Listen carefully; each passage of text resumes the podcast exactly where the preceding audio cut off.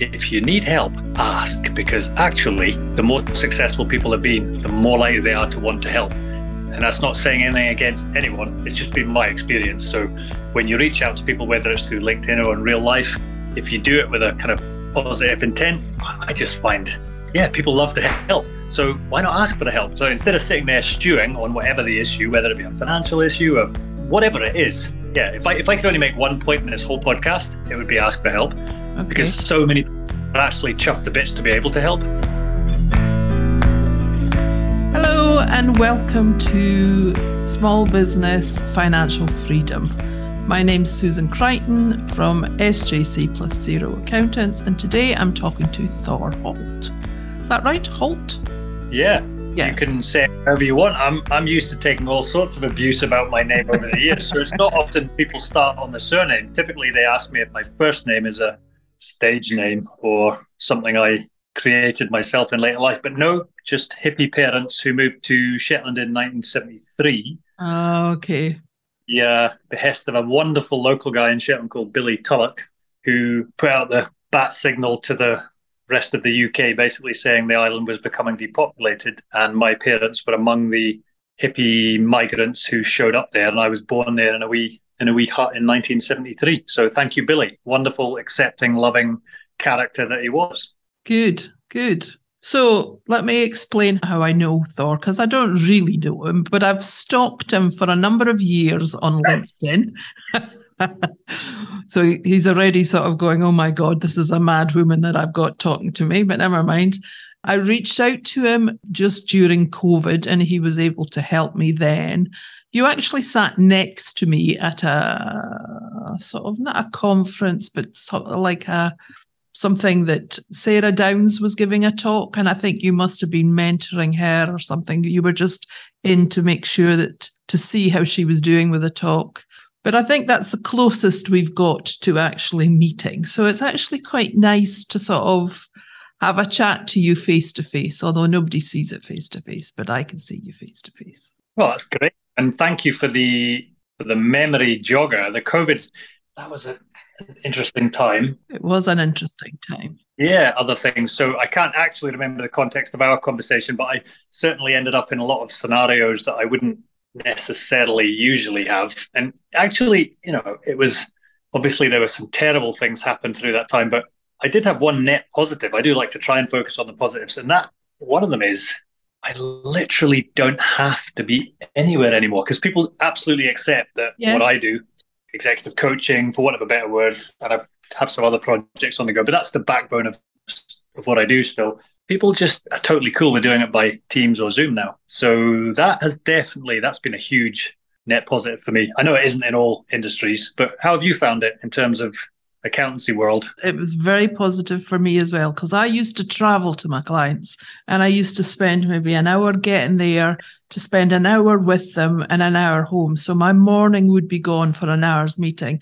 I don't do that anymore. I do it by Zoom calls. It saved me a lot of time and energy. And whereupon before clients you know, Zoom still existed before COVID, but clients weren't keen.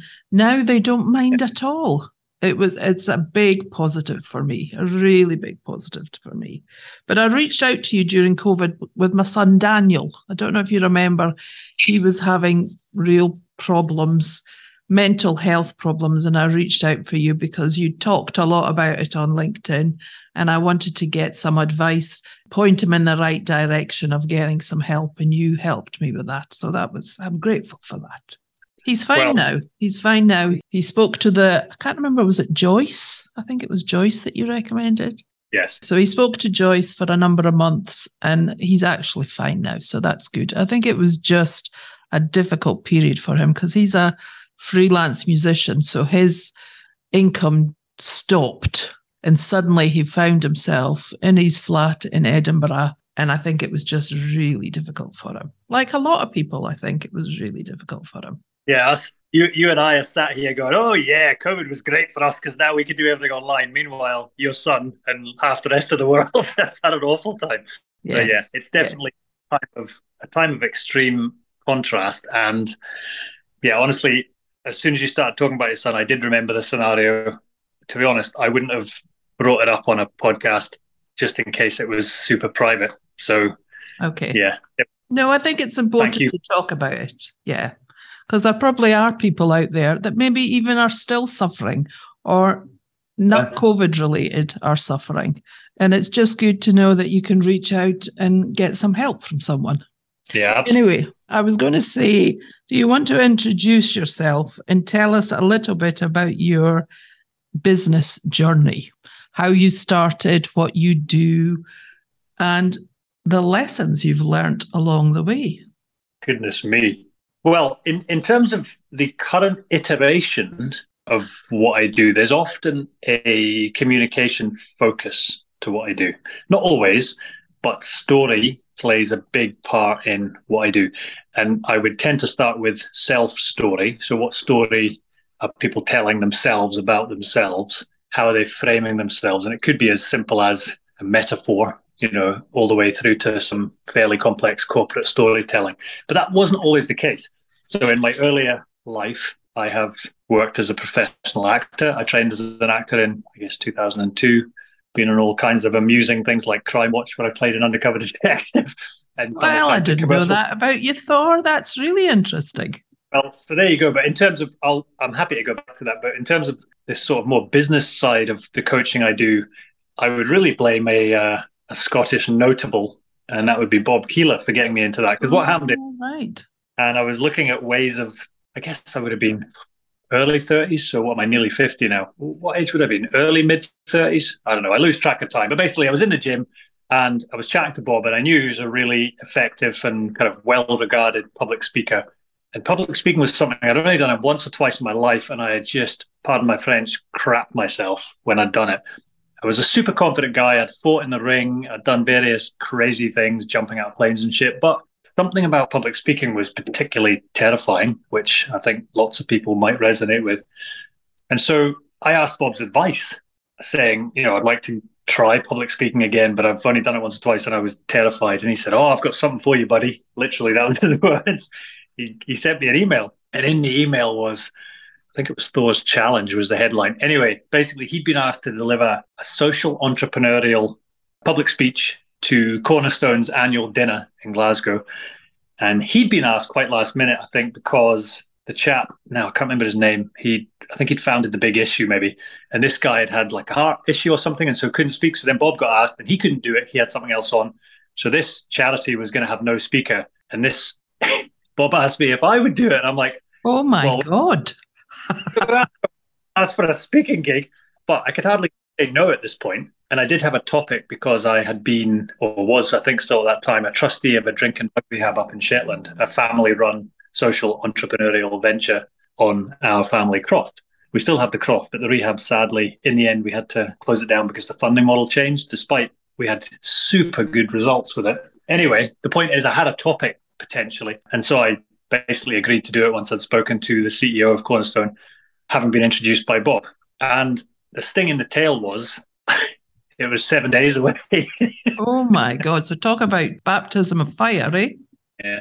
So Bob Bob likes to dish out a challenge. I, I couldn't say no. I mean, as I say, I've done all kinds of crazy things over the years, but yeah, so I just had to go for it. And Bob gave me some old notes he had from Dan Reel's course, Articulus, which is a great course. I think Dan's maybe sold that company now. Anyway, getting into detail we don't need, but Bob gave me some old coffee stain notes he had from his course. Says, away you go, crack on, build something out of that. And then the day before the gig, or no, the morning of the gig, we met in the gym hall. I like the studio a bit where there was nobody else, and I did a run through, got a pressure test from Bob. So what Bob introduced me to was an element of process there, an element of mentorship, and you know, concept of pressure testing. And bearing in mind, I'd already been, I still occasionally do bits of professional acting, but I'd already been an actor and I already understood process, like creative process, and then rehearsal process, and then performance pressure, I mean, it's different. It's very much different to public speaking, but there are crossovers. So what happened after that is kind of fell in love, in love hate with it. I ended up getting asked to do some other gigs. I was sometimes Bob's kind of B team speaker or C team speaker. If he couldn't get someone, he'd ask me to do. So I ended up over a couple of years getting lots and lots of gigs of all sorts. And Bob and I ended up kind of co-developing some stuff. So we'd go and do workshops in universities and things around Scotland. He was building PSN at that time, and he would do core values in business and I would I did this bit on confidence. Basically, it was around confidence, and we kind of bookended each other. We would do this two part, and then we'd do Q and A, and it was great fun. And I, up until relatively recently, still done some things with Bob, and may do again. But that's kind of how I got into what I currently do. Because as I got more and more into it, I see if I can get the dates now. My daughter's 15. So it was when she was fairly young, I realized that acting wasn't going to be a reliable source of income. Because even if you're in a purple patch and you're doing really well, you're still only going to get maybe one in 10 gigs. So I had an agent, which is a success in itself. I had a good agent. So she'd get me good uh, auditions. But then you go do the audition. And as I say, if you get one in 10 jobs, you're, you're really kicking asses. And so that's hard to make a living because if you think a really well paid commercial at that kind of level might be three or four grand, and you think, well, that's great for a day's work. Well, yeah, but if you've done if you've done ten auditions and travelled all over Britain to get that, yeah, not very well paid at all. Even no. if you get. So I kind of was doing less and less of the acting stuff, and I was still doing some personal fitness training as well at that time. So I was a coach in that context already. I'd been an early PT in Aberdeen when there were just a handful of us, and that is something that kind of continued even during my acting training down in London and in Sydney in Australia. So I just ended up doing less and less of the physical stuff, more and more of the coaching around communication, business storytelling, etc. And I guess that's really how I've ended up where I am. There's some other kind of side things have happened to do with property and to do with some companies that I now have a stake in, but probably not for the purview of this podcast. It, but in terms of my kind of day to day Uh, operational things that I do, it tends to be executive coaching, strategic presentation project. Yeah, that's kind of that makes up the backbone of what I do. Okay. Susan. Okay. So, what lessons do you think you've learned along the way, or in a business as such? What lessons have you learned, or have you? I think the lesson from that particular story with Bob, and it's just it's a lesson I've definitely kept applying, is the value of well asking for help and being challenged. So whether it is mentorship officially or whether it's just asking for help and advice, I really feel and I advise this to young people when they ask, is if you need help, ask, because actually, the more successful people have been, the more likely they are to want to help. And that's not saying anything against anyone, it's just been my experience. So when you reach out to people, whether it's through LinkedIn or in real life, if you do it with a kind of positive intent, I just find, yeah, people love to help. So why not ask for the help? So instead of sitting there stewing on whatever the issue, whether it be a financial issue or whatever it is, yeah, if I if I could only make one point in this whole podcast, it would be ask for help okay. because so many people are actually chuffed to bits to be able to help. That's really good, actually. I mean, one of the one of the previous people that I've interviewed said, read, read everything that you can about the subject. So that I suppose if you want to, I mean, and it's funny talking to you just now, and I'm a big one in coincidences and things passing across you when they should pass across, you know. And I'm thinking about getting into talking, speech talking, uh, talking at conferences and things. I did a, I did one last year and it was a bit like you. I got asked at the last minute, and I think I got asked because they couldn't find another accountant to do it, and they asked me very much last minute. And I I thought about it, and then I thought, okay, well, and it was a bit like you. They gave me seven days, and I had to pull something together, and I just thought, you know what, nothing ventured, nothing gained. And it was in Edinburgh, and I went down and did it. And it wasn't it wasn't a huge conference. There was probably about 50 people there, but I still stood up and spoke in front of 50 people, and I actually loved it. And the feedback that I got from the audience was really good. And I've been thinking, I think I would like to do more of that. It's it's like anything, it's it's finding how you do it. And maybe it is asking people asking for help and I've I've heard Bob talk on a number of occasions, and he does talk about stories. And you have to, uh, you know, and you read. I've read a lot about when you're talking. It has has to be storytelling. It can't be just loads and loads of facts. It has to be storytelling, so that when you're talking to, I was talking to small businesses in Edinburgh, and it was about the various things that they, the steps that they have to go through before they actually start a business. But you have to, I had to incorporate, or I thought I had to incorporate some stories relating to that. Probably personal stories I told them. So I told them about what I had done and how I had coped. and what I had learned and what mistakes I had made. Because believe me, I made I've made heaps of mistakes in my business. you think you're doing the right thing and you end up that no, actually you're not. So that's really interesting to ask for help. It's I, I suppose it's deciding who to ask or finding who to ask. That's probably some part of the problem, isn't it? Well, maybe, but I again, it's like I would advise my own daughter if she's if someone's trying to make a decision. I don't know what what should I do in my life. Well, what's the first thing that pops in your head? Start because you're going to find something off the back of that. So the same with asking for help. It's like, well, who do I know who might know? Well, ask them if they don't know, they'll know someone that does. I, it's pretty much the same with everything, isn't it? If you don't start, yeah. nothing's going to start. Yeah this is where I would probably, I'd love to have had your other guest on at the same time. I would argue about the reading. And it's not that I don't love reading, I love reading. I've read way too many books. And I find that I end up in the proverbial paralysis of analysis, where you read another book about X. Well, what I should really have done is gone and tried X. And so nothing wrong with reading, but it's getting the balance. So yeah, I'd rather ask someone and just get their top two tips to it and then just apply those top two tips. And then next thing you know, well, it either worked or it didn't work. But if you give me a book, it's got 50 things in it, I'll probably do none. I'll just think, oh, that was a good book.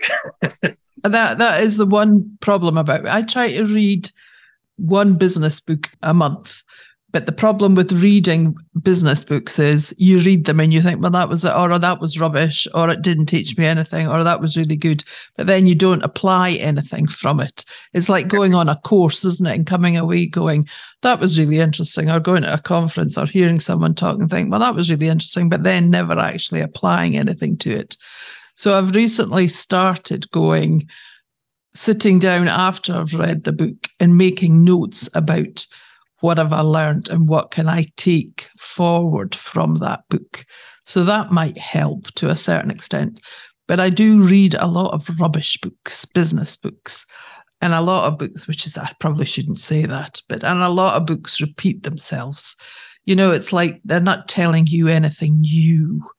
They're repeating the same things that so and so said, that so and so said. But there are occasionally ones that you read that you think, oh, that was really good. So I, I'm wondering then, see your stories that you told to the in the Edinburgh conference recently. Yeah. What, what would be your favourite story? Because I'd love to hear it, and it would be interesting to hear how you already are incorporating stories. Like what? Give me one of the stories you told them. Well, one of the stories I told them that was when I started. I accepted anyone and everyone. You know, if anybody came to me and said, I need an accountant and will you do this for me? I was like, yes. Mm-hmm. And they would originally, when I started, a lot of it was how much is it going to cost? And I actually had one person that I lost because he found an accountant that was five pounds cheaper. And I was devastated. I was like, oh my God, I've lost a client because I was five pounds more expensive. And it got to the stage where I had a lot of clients. I wasn't earning a lot of money because they weren't paying me very much, but I was saying yes to them, yes to them because I thought I need the money. And I ended up quite ill because I was doing too much. And that made me realize that I needed to streamline my clients. I needed yeah. to actually start picking, being picky about who I worked with and who I wanted to work with and valuing what I was doing for them and charging accordingly. And I went through a process of, I did a cull. I sort of got rid of the clients that I call them vampire clients that suck the blood out of you that you see. As soon as you see the email from them or the telephone number from them, you go, oh my God, no. I got rid of all the va- which was really, really scary because that's getting rid of money. Yeah. And as an accountant, you know, money is important. Cash is king. Called my clients, kept the clients that I really wanted, that I enjoyed working with, and I think part of it is laughing. You need to yeah. be able to laugh. Yeah. I can't be all serious. It cannot yeah. be all serious. So you need to be able to laugh with your clients, getting rid of the ones that I enjoyed, and then being picky about who I took on. Now, great lesson. Do I stick to it? I try to really stick to it. I try to be really good, but I do sometimes still make mistakes. I still sometimes have chats with new clients, and my gut is saying to me, no, no, no. And I still say, yes, yes, yes. yeah. And two or three months into it, I'm thinking, oh my God, why why did I say yes? To, why did I say yes? I'm not enjoying it. I don't like this client. So I'm not perfect. But that was one of the I, things I said to them. I love that, right? I love that, Susan. I thought, and now I'm going to be cheeky, uh, mm-hmm. uh, risk warning. I thought that's maybe what, when you start talking about clients having me fun, I thought maybe that's why she wears red glasses because nobody wears red glasses. And I thought maybe it's like human filter. You're waiting, picks you up on your red glasses. Actually, I have got, I meet clients, and because I wear lipstick as well, usually to match my glasses, I have met clients where I've maybe popped out to the shops and you know you haven't got my glasses on because I, I only put them on for reading and things like this. I haven't got my glasses on. I maybe haven't put my lipstick on. And i've had clients say to me what's wrong with you? You haven't got your red lipstick on. And i think well they just popped out to the shops to get the papers or something or to get the milk or something. I don't sort of get all like this for that. But i have said i have had some of them say to me I think it's great personal brand. I mean, it's memorable. Like if you if you show up on stage with, I mean, they're not comedy glasses, but you know, I mean, they're different. Yes. You must know different. So if you show up with the bright red glasses, everyone's going to remember that, and it's a you know, it's not a prop. It's not an acting prop because you actually need glasses. So yes. yeah, I, I, love it. I think it's cool. And I, by the way, I lo- I totally agree. So I mm. turned fifty this year, and really, Susan, I will not work with anybody that bores the bejesus out of me. I just can't be asked. Like it has to be a laugh. Yes. Like like genuinely life's too short. I if if I get in an initial call with somebody and we don't have a laugh, and the pressure's not all on them, by the way. This is it's just a chemistry thing. I'm not saying that people have to be a flipping comedian. That's not the point yeah. at all. But if we don't have some kind of vibe, you know, and there's not like a level of humor together, then I'm not going to be taking it further. Like I'm not going to be creating a proposal for them, and I'm not going to say you're boring or something. It's not no. that. Just not going to take it to the next stage. No. So yeah. And you're right. A lot of it is chemistry. A lot of it is, I mean, a lot of the clients I got rid of, you know, it, it wasn't them sort of thing. It's like the, you know, when you're when you're ending a relationship, it's not you, it's me, yeah, sort of thing. But you don't actually say that to them. You just say, you know, it's not working. You know, I think we should sort of part ways. Or you I, I have got one accountant that said to me, you push it so far that they say to you, either you put your fees up so high that they go, Oh, there's no way I'm staying with you. And you go, Phew, they've gone. So they've made the decision. You don't have to make the decision. And he has said to me, this accountant that that I talk to quite a lot has said to me, if you get someone like that and you don't you don't feel that you're gelling with them, just add a few knots onto the fee and, and if they're willing to pay it then just work with them. Yeah maybe you can put up with it. Yeah and i say to him i don't know whether i could. I yeah. really don't know whether i could. I'm like you life's too short. I want to be able to work with people who i feel value me who i have fun with who i think i can help. And if i can sort of say to them well i've done that and it didn't work for me just because it didn't work for me doesn't mean to say it won't work for you. But please don't price yourself too low. Please don't value yourself too low. And please don't just take anything and everything because it doesn't work. Yeah, I agree. I, I was going to ask though, I, this might be off topic, and I know it isn't my interview to run, but I am fascinated because it feels like you might be relatively unique in the space. The accountants, I don't see many accountants doing podcasts. How, how did this come about that you're podcasting? Well, I've got a, I, I, I've got a chap that sort of helps me with media. Bob Gentle, Do you I think you know Bob. I know Bob. Yeah, yeah. I was speaking to him this morning. He said to say hello to you. So he pushes me. He says to me, "You want to be, you don't want to be a bog standard accountant. You don't want to be like everybody else." And he's been pushing me actually for over a year to do a podcast. And the uh, fear was stopping me. I'll be perfectly truthfully, fear was stopping with me. And also just the thought of finding time to do it. Yeah. That's my big thing, finding time to do it. And I was saying to him this morning, all these things that you want me to do is great, but I'm a sole practitioner. There is only me. And, you know, I've still got to make money to pay the bills. So where am I going to find the time to be creative? And he was saying, you've just got to schedule the time. You've got to find the time because in the long run, it'll pay off. And he is right. And it, it actually helps me. So he's helped me a lot. During the pandemic, I did a lot of webinars and things, Mhm.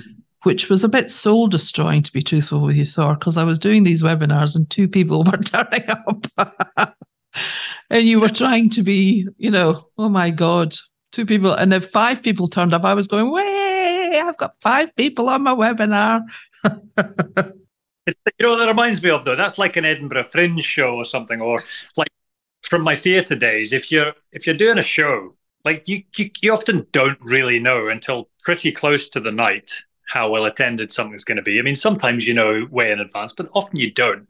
And like, are you going to give any less effort if there's five people in the audience or two people than if the audience is full? I mean, you can't really because if, if you're putting on a play, you need to play the play. Yes. So yeah, I'd say just fair play to you. Like if if two people show up and you still deliver something interesting and relevant to them, well, great. I mean, it's it's two humans communicating or being communicated with by another human. yeah. It's a beautiful thing. So philosophically, to me, it's the same as if you've got a thousand people in an auditorium. Hopefully, less nerve wracking, but other than that, it's the same principle. And one of those two people might go away and tell a thousand people. So so it's like we just don't know. So I think I agree with Bob on that one. Yeah. You don't know. And Yeah. that was a bit that was a bit like the conference because I got so much feedback. I got so many questions. Yeah. And that made me feel really good because that made me feel like, oh my God, you know, they're listening and they've got questions for me. I think there was a couple of questions I said to them. I, I might be like the man from Del Monte. I don't know, but I can probably go and find out. I can say that to my clients as well. I don't have any qualms in saying I don't know or that's not my field or I'm not up on that. I'm willing to go and find out about it for you or to point you in the direction of someone who might know, but I'm not an oracle. I don't know everything. And I really don't have qualms in saying I don't know because I think a lot of people do have qualms. And I always say to my clients, no question is stupid. You know, please, please ask me a question. Or if I'm explaining something to you and you don't understand it, don't sit there with a glazed face and go away and go, well, that was a load of rubbish. I haven't got a clue what she was talking about. Say to me, I don't understand, and I'll try and explain it to you. So I've got a thought for you, right? Uh, Yeah. You've you maybe already thought of this, but it strikes me you must have absolutely nailed that talk. By the way, you know why? Why? Well, because you just told me you got a load of questions. Like to me, that is a great talk. Did you did you tell all those young folk, the startup people, did you tell them about your podcast? I don't think I'd started my podcast then because it's still quite new. Yeah. And like I say, I'd been being pushed and pushed and pushed, and I hadn't actually done it. I did do the bit at the end where I put the, the final slide up with my contact details and who I was. And I was chuffed to bits because I saw all these cameras coming out Yeah. and people taking photographs. And that gave me a big boost because I thought, oh, they're all taking photographs of me. Whether they get in touch with me, I to be truthful with you, I haven't had anyone come back to me about it, but that to me doesn't matter. They've gone away, they've got my contact details. They might come back in two years' time. Yeah. Like you've said, they might go and talk to someone and say, I was listening to this woman, she was really good. Why don't you go and talk to her? Was it recorded? No, that was the one sad thing about it because I spoke to someone the beginning of this week about speaking, and he said to me, "Did you record it? Because that would have been excellent if you'd recorded it." Would have been a great That's- podcast. That would have been a great podcast on its own. Yeah, Stick it on the podcast, yeah. but he said to me, "Contact the the company that ran it and see if they recorded it." I said Yeah. to him, "I didn't see any cameras or anything on the day." He said, "But they might have been taking photographs or something. You could use the photographs." So I'm going to do that. Did you do a post about it? Is there a LinkedIn post about it? You know, I don't think I did. I know Oh, I'm, really, I'm really bad. Promo speaking opportunities. Like if you got if people were asking you questions after and you went, you traveled down to Edinburgh and you spoke about a professional topic that you're an expert in, and you had a load of questions from those people. That is an interesting piece of content to LinkedIn. And also, someone else might see it and go, Oh, would you come and speak at our startup place, university, business, whatever? Like, to me, that would be a no brainer and it should be recorded and stuck on your podcast. So, wherever you go, you just tell them, Yeah. this this will be getting recorded and used in my own podcast. Happy to come and speak for free if you are happy to come and speak for free. And also, oh, hang on. And also, there must be a way of getting a hold of the contact details of everyone there, though. Offer them a prize or something. Yeah. Yeah. I'm learning. I'm learning. I think I maybe did post something on LinkedIn, but I'm not a big poster of LinkedIn. I should probably do it more often. Let's let's see. Let's see if you posted something. How long ago was it? It was probably maybe oh, October, November time last year because I remember when I went to Edinburgh, it snowed. Oh, heck. I'm not going to be able to find it, am I? Let's, not worry about it just No. now. No. Because I, I thought remember they, they said to me, would I stay for later in the afternoon? Because I was talking in the morning. Yeah. And because it had snowed, the trains were really bad. Yeah. And I said to them, I don't think I can stay because I might end up having to stay in Edinburgh. And because I wasn't getting paid and they didn't pay my travel or anything, I said to them, I think I have to just sort of thank you very much. If they'd said to me beforehand, will you stay in the afternoon and talk in the afternoon as well? I'd have probably factored that in. But Yeah. because they didn't sort of say to me, I didn't stay. was it Enterprise Nation? It was Enterprise Nation. Okay, so I think you haven't asked my feedback, but I'm going to say anyway. What went wrong with that post is you've put their link into your post, and so it hasn't picked up traction. That would have been a great post if you'd have talked about. Oh no, that's you doing. Yes, you. That's previous to going. Right. Let's see if let's see if the lunch and learn. Is it four keys to unlock the business of your dreams? No. No. What is it? Uh, okay, well, you haven't done a post about it then, unless you've deleted it later or or something else has happened to it. I can't no, see I, it. I don't. I don't delete. No. No, oh well, well, I can see it there because the lunch and learns there, but it's yeah, there's no kind of post after it. So I would, I personally, genuinely would would want to read a post by you about your experience speaking somewhere. That's the kind of thing I love reading, and I I see those kind of things pick up quite good traction for people as well. Okay. I might Anyway. post it now then. If I, I was going to get in touch with the woman that ran it and say Mm-hmm. to her, has she got any photographs and things? And if she has, I might post it now and see. Because, like I say, I am quite keen to sort of get on the speaking circuit, if you see what I mean. You could always say Thor. I was Thor was on my podcast today, and he was hassling me about this, and he might be right. what, do, what do you think? Well, you could you could even do it as a poll, couldn't you? You could say Thor was hassling me, and he was saying that I should I should have posted about my talk. You know, who would you, is it the kind of talk you'd be interested in going? I don't know. I don't know what the poll question is, but Yes, you could yeah. potentially a poll or something, I guess. Yeah. Yeah, that's true. Do you find LinkedIn works for you then? Well, it's that's a great question. Sometimes, I guess, is my best answer, and it, I guess I I certainly don't use it in a systematic manner. I know I, I have clients actually who've used it quite aggressively, and they'll they'll kind of build campaigns through it and they'll automate things. I think I have an ethical issue with that. It's not that I have other people can do whatever works for them, but for me, it is quite a personal medium, and I like to post often quite personal stuff and sometimes provocative things. Like I'll ask challenging questions, which is sort of my brand. That's fine. I mean, it's who I am. Uh, in an executive coaching role, it's not my job to agree with the managing director or whoever I'm coaching. It's my job to ask challenging questions. So I, I'll do that a lot on LinkedIn too. So I think for that reason, though, it isn't necessarily as good for developing new business relationships for me as it might be for some because I don't play the game, if you know what I mean. Like I don't, I don't try and fit in. And if I disagree with ah, name the thing, it could be I don't know ESG or whatever the thing is.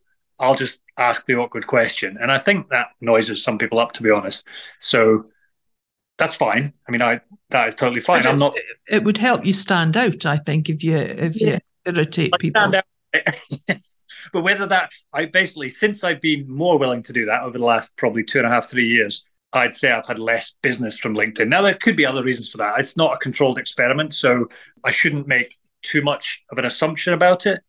And it's fine. I'm I still get business through LinkedIn. It's not one of my main it's not my main new business source. How do you get new business? mainly would be word of mouth. Like Is mainly, well, well, it's actually no. It might be second at the moment to podcast advertising. I advertise on four different podcasts. Oh, okay. I sponsor podcasts. And yeah, so that I found super successful for generating leads. And what the podcasts are really doesn't matter. I'm probably not going to name them here because it's if you're well, you are into podcasts. If people are into podcasts, they'll know that it's such a niche thing that that's not really the point. But the point is, I am a huge believer in podcast sponsorship. So if anyone's listening who would like to speak to your clients, they should be offering you sponsorship because you don't. I have no idea on your numbers. It doesn't matter. Even relatively small numbers of listeners, if they're engaged, will you know potentially do business with the sponsors of any given show. Yeah. So that's been my experience. I've sponsored a pretty one of the podcasts was pretty small, was literally just starting up. It still brought me business worth thousands of pounds. So I, to me, it's an absolute no brainer. The return on investment is amazing. Wow, that's interesting. Yeah, that, that's been the best source of new business for me over the last two years. Other than that, would be previous clients, and then third would be word of mouth. And are you so, busy just now, or are you finding that it's quieter? I think I've just had my best three months ever. Wow, that's good. Other than well, other than when I used to have a team pre last oil crash, but since working on basically on my own, which is what I do now, I have some other help in you know kind of off book help type of thing. But in terms of my actual operating coaching, yeah, I just had my best three months. Wow, why do you think that is? Just well, that's a good question. Okay, just being what's the right word? Do you think people are struggling just now? Mm, well, some people are. I mean, I don't like to generalize because, yeah, sure, some people are. I'm, I'm trying to think what. So, if I had to answer, I'd say, well, I'm being, being a bit cagey because there's something personal in the background that happened at the end of the year, and I, I'm hesitant to name it because it's to do with a personal relationship. So I, I just, I'm also aware that this podcast is sort of northeast focused. So that's okay. Put, put it this way. No, no, I, I want to answer the question. I just, I just want to answer it diplomatically. So I guess my answer would be I'm in a very good place psychologically right now. And, and being the best version of me psychologically is, is in my kind of game, executive coaching, can only help in terms of business development, in terms of client satisfaction, because it is quite a personal thing. Although I use systems and processes and structures, a lot of this work is about me and how I interact with the client. You know, it's not about me; it's about them and their results. Yes, yes. But I suppose if you're having a bad day and you turn up for a coaching session, then it's not actually going to work, is it? Because you're going to be sitting there going, "Oh my god, I can't be bothered with this." what you telling me that for? You think you're suffering? You've got no idea. that, that could be a challenge. I don't. I don't know.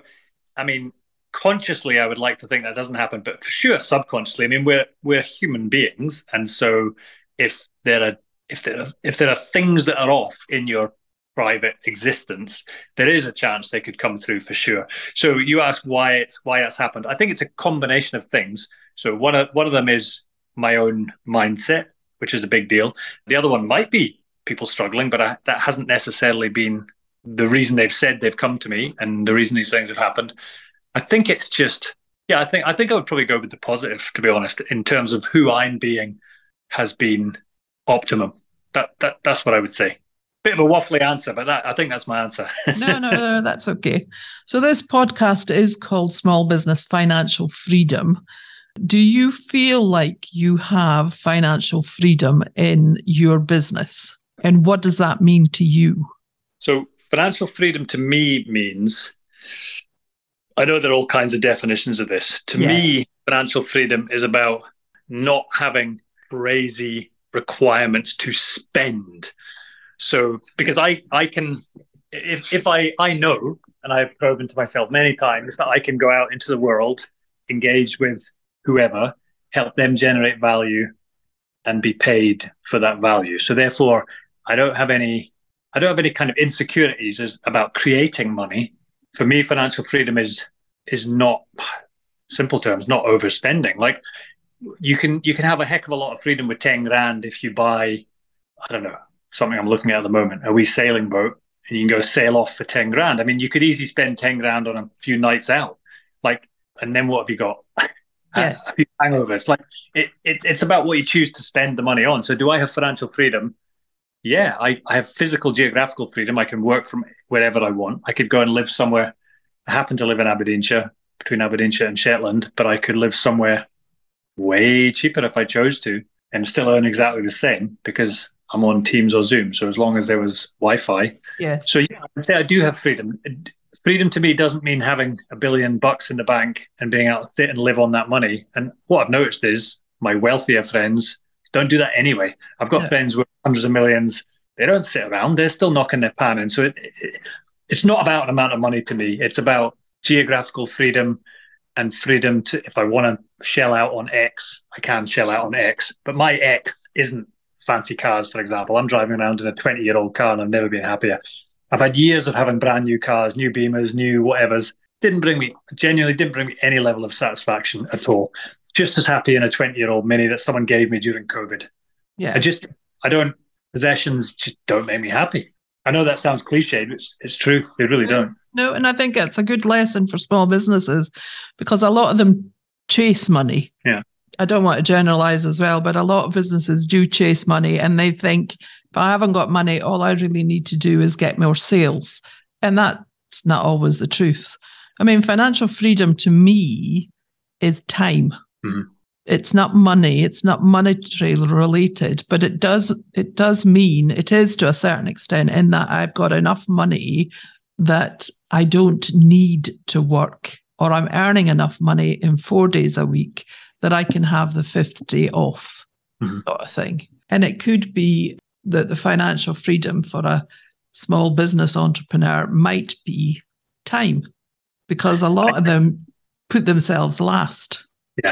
I like that, Susan. I would I would agree. I think you've summed it up way more effectively than I did because that's sort of what I was getting at. It's like if I can be anywhere working, I can also choose the hours I work or don't work. Obviously, I negotiate it with clients if it's a client call, but that level of flexibility, like if if I want to take Wednesday morning off to do X and go and look at a marina from my boat, well, that's what I'll do, Yes. and that is a very satisfying feeling. It's I mean, quite I- a powerful feeling as well, isn't it? It makes it easier to work, I think, if you know that you've got time, if you've got the financial freedom of time. And that's one of the things that I want to try and get across to small businesses is to find the time. And if I can help them financially find the time, then that's good. Because I do think a lot of entrepreneurs put themselves last pay themselves last and don't regard themselves as the most valuable asset in the business. You know, will think about paying their staff first, paying their rent first, paying this, paying that. Have they got enough money to pay their VAT? Have they got enough money to pay their tax? But they're not thinking about what do I want out of this business and how can I get it? Some of them would be way better off just having a job because they are not willing to pay themselves first in any way. I totally agree. So you end up in a scenario where someone's knocked their pan in for 10 years in the business. Actually, they could have done something in the same sector and had a job and had a much more relaxed time. Yeah. So they put themselves to the edge of heart failure or whatever with some kind of dream of a big payday, which magic if they if they really are going to go go to that big payday. But often that isn't even in the plan anyway. No. So they're just knocking their pan in. And yeah, I, I know people like this. I'm sure you do. They make the payroll for the staff or they pay all the bills and then realize they can't pay themselves. So Yeah. that, that that's another lesson that I have taken on board over the years is yeah, paying myself first. pay yourself first. Yeah. Yeah. But it's you you have to go through it. It was a bit like me and the taking on anyone and everyone and not valuing myself. You have to go through it to a certain extent. Well, you don't have to go through it. Hopefully, if you're listening to this, don't do it. Well, if you listen to Susan Learn from our mistakes. speak. If you'd like Susan to come and speak at your venue, you, you get her through. Okay, No, well, I think that would that would be an ideal place to stop, Thor. I agree. Get some uh, lunchtime coffee before my afternoon calls. yes. Let me know if you if you've got another speaking gig coming up. Give us a shout. Hi, I'm not I'm not trying to pitch you for business, but I'd be really happy to do a run through with you before you go, Okay. like what Bob did for me, and we could do a wee pressure test run through. So whatever you've got, we can just get it on its feet together and give it a run on Teams or Zoom.